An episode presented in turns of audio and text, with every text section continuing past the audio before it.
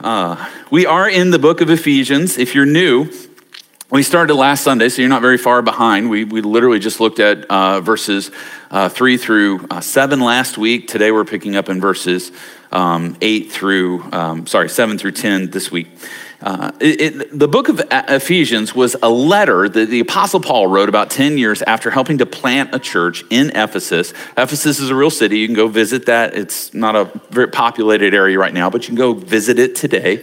Uh, the ancient ruins of, of the, the, the city of 250,000 people that was once there is still there. You can go see those. You can even see some of the places that the Apostle Paul in Acts 19 went to in Ephesus, where he walked certain roads or he went into the amphitheater that you can still go into uh, today. So we're reading about this letter to a, a church in a culturally diverse, wealthy, pagan city of a quarter million people uh, in the ancient world. And there are a lot of great themes uh, for us today. As I said last last week, it may be Paul's greatest letter uh, as far as a condensed message. Chapters one through three are about the gospel, really, just gospel theology. And then verses, uh, chapters four through six are gospel living. Out of that, how do we live our lives? Um, I want to encourage you if you if you're not in a community group to join a community group because the thing about the book to, of Ephesians, as much as I love reading it, as much as I liked my journal and doing some, you know, drawing and reflecting on it, it's not meant for me. It's not meant for me personally. It's written to a church. And so the way we're meant to, to work through this is to work through it in community together. Uh, and our community groups are where we practice all the one another's of the New Testament. Uh, and you don't have to be a Bible scholar. As a matter of fact, we really discourage Bible scholars from going to our community groups because they tend to be really obnoxious, know it alls. Uh, so if you don't know everything about the Bible, then you should check out a community group because uh, that's the place for you. Um, no, no pre knowledge needed. You can sign up at the table in the back. Uh, last week we began looking at 1 1 through 7 and really this is the beginning. 3 through 3 verse 3 picks up as the core verse for a section verses 3 through 14 you can see verse 3 on the screen where paul says blessed be the god and father of our lord jesus christ who has blessed us in christ with every spiritual blessing in the heavenly places. And what he's talking about here is is the theme for the rest of those verses uh, from from verse 4 through 14 is really this idea that God has blessed us with everything, every blessing in Jesus. Uh, and this, as a matter of fact, this in the original language is one sentence in the, the Greek, verses 3 through 14. Paul is packing all of this theology, and there's grandiose cosmic language that will come across throughout this. Last Sunday, we looked at the blessing of being adopted into God's family. Today, we're looking at a second significant blessing that is the blessing of redemption. I'm going to read uh, Ephesians 1 7 through 10. I encourage you to follow along in your Bible or on the screen. And then uh, when I'm done, I'll say, This is the word of the Lord. And I invite you to respond with me by saying, Thanks be to God. In Him, that is Christ, we have redemption through His blood, the forgiveness of our trespasses, according to the riches of His grace which he lavished upon us in all wisdom and insight, making known to us the mystery of his will, according to his purpose, which he set forth in Christ, as a plan for the fullness of time to unite all things in him, things in heaven and things on earth. This is the word of the Lord. Thanks be to God. So, just a, a simple outline today for us. Uh, we're going to work through uh, what is redemption? Why do we need redemption? How does uh, God offer us redemption? And then what is God's ultimate plan connected or related to redemption? So let's talk about what is redemption. Verse 7, Paul begins with, In him we have redemption through his blood. Now, that's a strange word, right? We don't use it all the time. So I want to give us a, a definition, a working definition for us. Redemption, biblically speaking, means being liberated, freed, or rescued from bondage and slavery to a person or thing through the payment of a price by another. We use the word redeem uh, a bit in our culture, but it's usually associated with redeeming a coupon, right? Or, or maybe uh, when you check your coat at a nice place, you redeem your ticket to receive your coat back you are buying your coat out of bondage, right? That's no. Uh, we don't use the word in a similar way. It's a little very different than it was in that ancient culture. Um, but the, the, the, Greek word uh, redemption is tied to the deliverance from bondage or imprisonment through the payment of a price. Uh, in that culture, a slave attained freedom uh, in, in the Roman Empire. As much as two thirds of the population were, were bond slaves. It, it wasn't uh, chattel slavery like American slavery, but it was, uh, uh, was a form of slavery. It was a bond slave because they had no welfare system.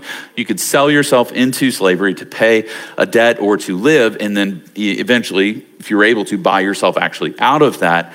Um, but the idea was when a slave was in bondage, you could buy that slave, you could pay for that slave to be set free. Now, sadly, that imagery, and that because the Roman Empire was so uh, impacted by uh, the concept of slavery, some early theologians, including uh, one named Origen, uh, began this idea that, well, what Paul's really talking about here is this picture of, of, um, of of slavery that we are we are uh, in bondage and enslaved and and there has to be a price paid and who you know how in the the picture of good and evil who who has bondage of us it would be satan right so god pays this price to satan so that he can redeem us. And what's sad is, while uh, that's not a biblical theology, it's not a biblical understanding of this word, it was taught because of the framework and the cultural framework of slavery in the Roman Empire. But the word um, the word redeem, we don't need to look outside of Scripture to understand what it means. Scripture gives us everything we need to understand it. 150 times in the English Bible, uh, only about 20 of those appear in the New Testament. So 130 references to Redeemer, redemption are in the Old Testament, which means that's where we need to go. That's what we need to look at to understand it. And it's not the pagan slave market, but rather the Old Testament deliverance of God's people out of Egypt is the term that's most associated with redemption in Scripture. So the idea that God's people were in bondage in, in Egypt um, uh, under Pharaoh, and, and uh, God went in through his power and delivered them. Exodus 6 6 uses this exact language. Therefore, say to the Israelites, I am the Lord and I will bring you out from under the yoke of the Egyptians. I will free you from being slaves to them, and I will redeem you with an outstretched arm and with mighty acts of judgment. So the image is God going into Egypt, not because uh, Pharaoh had a rightful a right to, to God's people. He, he didn't go in and barter with Pharaoh and pay him money. He went in and kicked Pharaoh's door in and he defeated all the Egyptian gods, that's the, the plagues, he defeated them to set his people free. What he was doing was he was demonstrating his pursuit of his people and his willingness to pay the price through, uh, through signs and wonders to redeem his people. Now, uh, a word that might help us frame this out in our language a little bit better is the word ransomed, which in the Greek, the original language of the New Testament, actually is, uh, has the same root word as the word redeem. Uh, we use the word ransom all the time right now, right? Or we've heard this term, like we've all seen the TV shows or the movies where you know uh, a child was kidnapped and then, or a person was kidnapped and then a letter was written or a phone call or an email or whatever. You know, you got to deliver X ten million dollars or we're going to kill your loved one, right?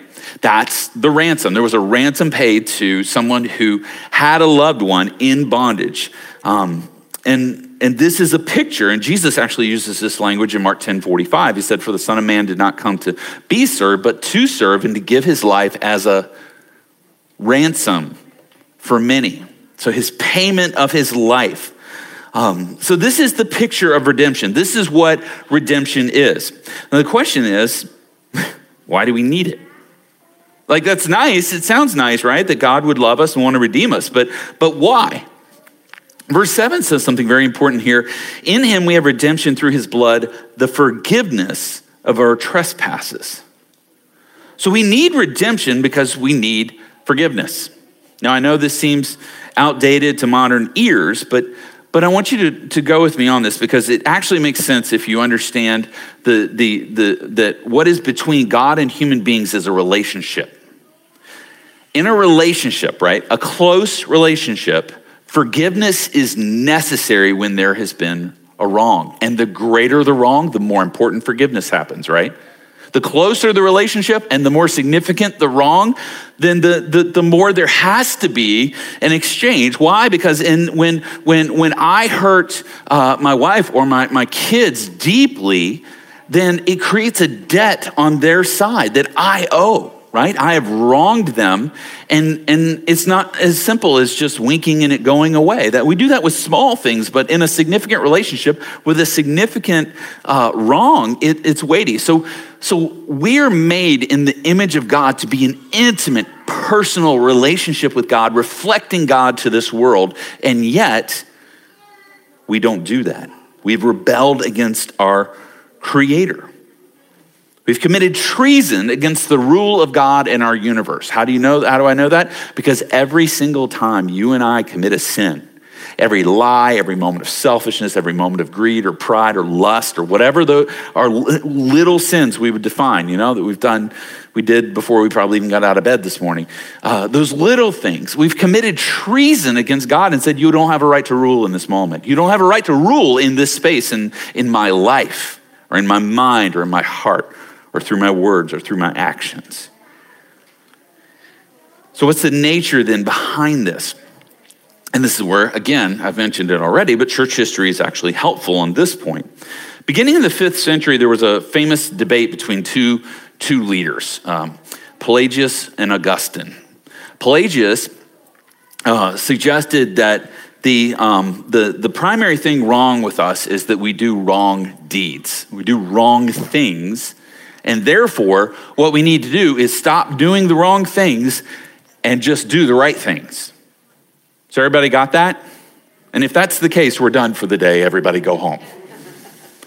But has anybody tried to do the right thing all the time? And let's, let's even get beyond doing it. Has everybody always had right thoughts while you're doing the right thing? No. So, there, so there's something underneath it, and this is where Augustine said Scripture suggests this, but we also, but but actually bears out in reality, right? The main thing he says is wrong with wrong with us is that we have been living for wrong purposes. We were made to know and to love God. We were created to be in that intimate relationship with Him, to find our rest and our satisfaction in Him, but we have gone and looked in other places. So, what's wrong with us? Not so much what we have done wrong as that what we have loved, that we have loved wrong. Not so much that we have done wrong as much as we have loved wrong. So don't sit there and think, okay, so God doesn't care that I, you know, that I, uh, I'm, I'm stealing at, at my job or I eat all my roommate's food out of the fridge. So God doesn't care about that? He does. I'm not saying the wrong action doesn't matter, but there's a reason you're stealing from your job, right? There's a reason behind what you're doing in your job. There's a reason that you're taking your roommate's food, and it's not just because it's yummy and free, right? There's a reason. There's something in you that said, I have a right to do this. And what Augustine was saying is that there's something in us that's the real issue. It's the orientation of our heart. So we, uh, James K. Smith, who's an Augustine scholar at uh, he's at Calvin University, calls these disordered loves. Um, and it's not wrong action, but wrong love that is at work.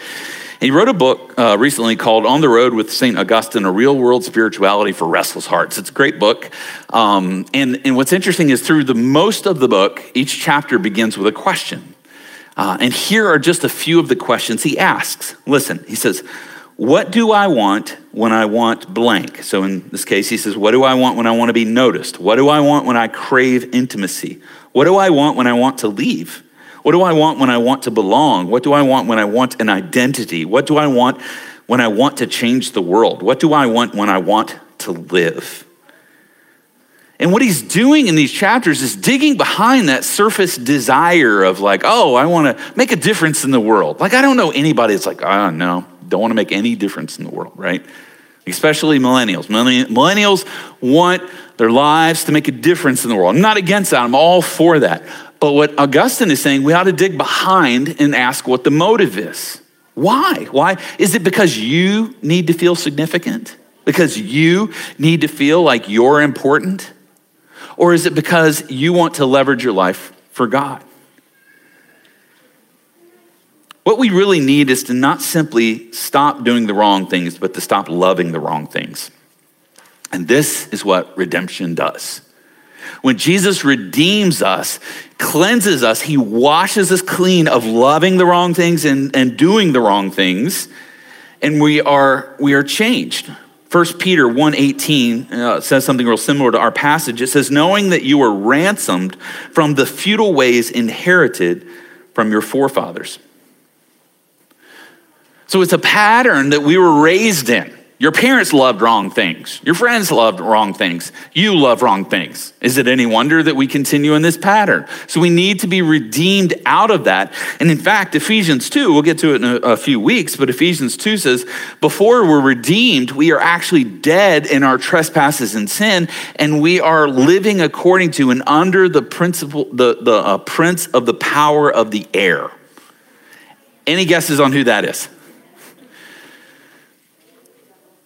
No one, not Jesus. Okay, Jesus is usually the answer when I'm throwing something out like this, but it's not this time. Very wrong, very different. Opposite guy. Uh, Satan, right? Satan, uh, we are operating according to his mindset, his way of living. And even, you know, it's interesting in the Old Testament and in, in, in Bible pictures, this Pharaoh is a type of Satan. He doesn't have actual rights to the Hebrew people, does he? He doesn't. He does not have legal rights to them, but he has them captive. And Satan has us captive through the power of our sin and our, our loving the wrong things. And Christ comes and enters through his death and redeems us. This is why we need redemption. The third question I want us to see today, our answer that Paul talks about, is how does God offer us redemption? Look at verse 7 again. In him we have redemption through his blood, the forgiveness of our trespasses according to the riches of his grace. So, how does God offer us redemption? He offers it through the payment of his son, Jesus, through the blood of Christ, dying in our place. We look for a false redemption. Listen, eh, it's not that, that the church in here is like, you know what, something's really wrong and we need to like think about, oh, Jesus gives us redemption, sets us free. Everybody in this city is looking for redemption of some kind. They may not use that term, but there is a sense of wrong, sense of things not quite being right, things not being what they should be or could be or would be. And, and then they look to something or someone and they say, redeem me give my life purpose. How many people look at marriage this way? Single people. How many people, how many married people look at kids this way? Listen, if, if you go into marriage and you're looking for your spouse to redeem you, you are putting a weight on them they can never bear. God help you if you're both doing it. You will, you will figure out real fast husbands are terrible redeemers, and wives are too. But if you're but but the, the problem is our world is tempting us at all times with other redeemers. Wait till you get your education. Wait till you finish that degree. Wait till you wait till you get that job or that next promotion. Then your life will have meaning. Then your life will have purpose. Then you'll be free from X or Y or Z. How many of us are buying into that all the time? These false redeemers. Then there's a denial of bondage. People just I'm free. I do what I want. I'm not in bondage. I can stop sinning if I want to, right? There's this idea that, that it isn't re- really real at all. Sin is a figment of our imagination or an overactive conscience and that God is just really okay with whatever I want to do. And so what people do is they suppress that conscience, that voice that says, this isn't right. You're not, you shouldn't be doing this and, and say, oh, well, it's just, you know, it's my psychology, um, and, you know, or it's a repression of, of, of uh, guilt and shame from the culture I was raised in or, you know, an expression of that. So I need to like push that off and be free. And so people act like they can live free now without realizing even in that there is bondage. There's bondage to selfishness, there's bondage to pride, there's bondage to lust, all of those things. And the final obstacle is blame. And again, our culture is great at this. Now, listen, I want to I want to say this very carefully. There are real bad things that can happen to people. Really bad things. I get that. and, and they can hurt you, and they can shape you, and they can influence you, but they can't excuse you. God has incredible mercy for people who have been abused or suffered. But you don't get to just go, well, my mom and dad did blank, or my this person did blank, or that happened to me. And so, you know what? This is just the way I am now. I'm just going to lash out at people whenever I decide to, and it's just built into me, and there's nothing I can do about it. You don't get to do that.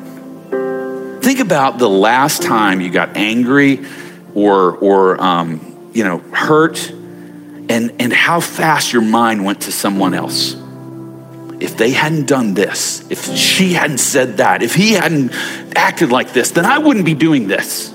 We're so quick to blame. And listen, we are in good company. Did you know the very first words that the, that, that the first man spoke to God when God accused him of sin was to blame his wife?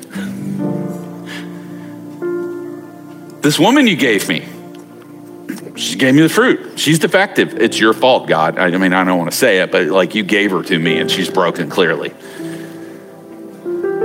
This is what we do. And as long as you are living in, in, in under false redeemers, a denial of your bondage, or blaming other people, you can't experience redemption. Because to experience redemption, you got to see yourself in, enslaved. You got to see yourself caught in uh, sin and you've got to go before God. But the beauty of it is when we do that, when we're transparent, when we're admitted, when we're open, God lavishes His grace on you. He already sees it all. We don't hide anything from Him. So if you're feeling conviction today, as a Christian, or, or if you've never experienced grace, this is the invitation for you today to experience redemption, to come today with your, with your hands open and receive grace lavished on you through Christ. What a great gift that is. I really I have to say this, it's so hard for me to understand why people and our, some Christians in our culture and churches in our culture want to like minimize the cross. I go, it's the greatest gift in the history of the world. Your sins are paid. You're free. You're redeemed. You are in God's presence. You are adopted into his family. Nothing in heaven or hell or all of creation can separate you from God's love. We're going to move into our time of response. And if that is you today, you're feeling that, feeling that weight. Listen, the only reason God convicts us, convicts, convicts us is to convince us of our need for his son. He's not here to make you walk in guilt or shame. If you're feeling conviction, it's because he's trying to convince you to look to Jesus and be set free. Just like you're, you know, if you, some of your parents, you know, parents of younger kids, but imagine your child's in addiction one day. They just keep going, no, I'm not. No, I'm not. No, I'm not. You're like, we can't help you until you say you are. And that's what conviction is about the Spirit calling us to say, Yes, here I am. And we, we, for Christians, we embrace that when we take communion. We are embracing that we don't have it together. If you have it together, please don't take communion today. Communion is for people who don't have it together, and you're being reminded, and God is convincing you once again I'm going to take the body and the blood of Christ because I need it, and it's good and it's grace and it's lavished on me. If you're not a Christian, communion is not for you today. Christ is for you today. And then communion, once you're sure you have put your faith in Him and experienced redemption. And so I invite you, you can mark on your connection card, you can go through that uh, QR code and, and, and mark there. We'll follow up with you. I'll be in the back through the rest of the service. Would love to talk with you about that. We're going to stand, go ahead and stand. We'll do communion over this next song. Make your way out this door.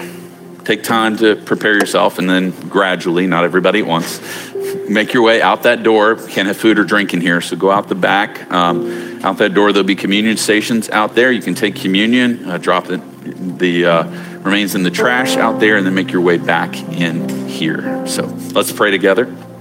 and then we'll respond. God, who are we that you would you would die for us? That you would redeem us from slavery to our own sin, from bondage to our own our own iniquity, our own guilt. You alone who could do something about it did something about it because of your love. And your grace today is more abundant, more beautiful, more full and rich than we can ever comprehend. I pray you would just pull the veil back a little bit in our hearts. Let us see and experience that grace fully now as we take the bread and the cup, as we sing, as we remember what you've done. In your name.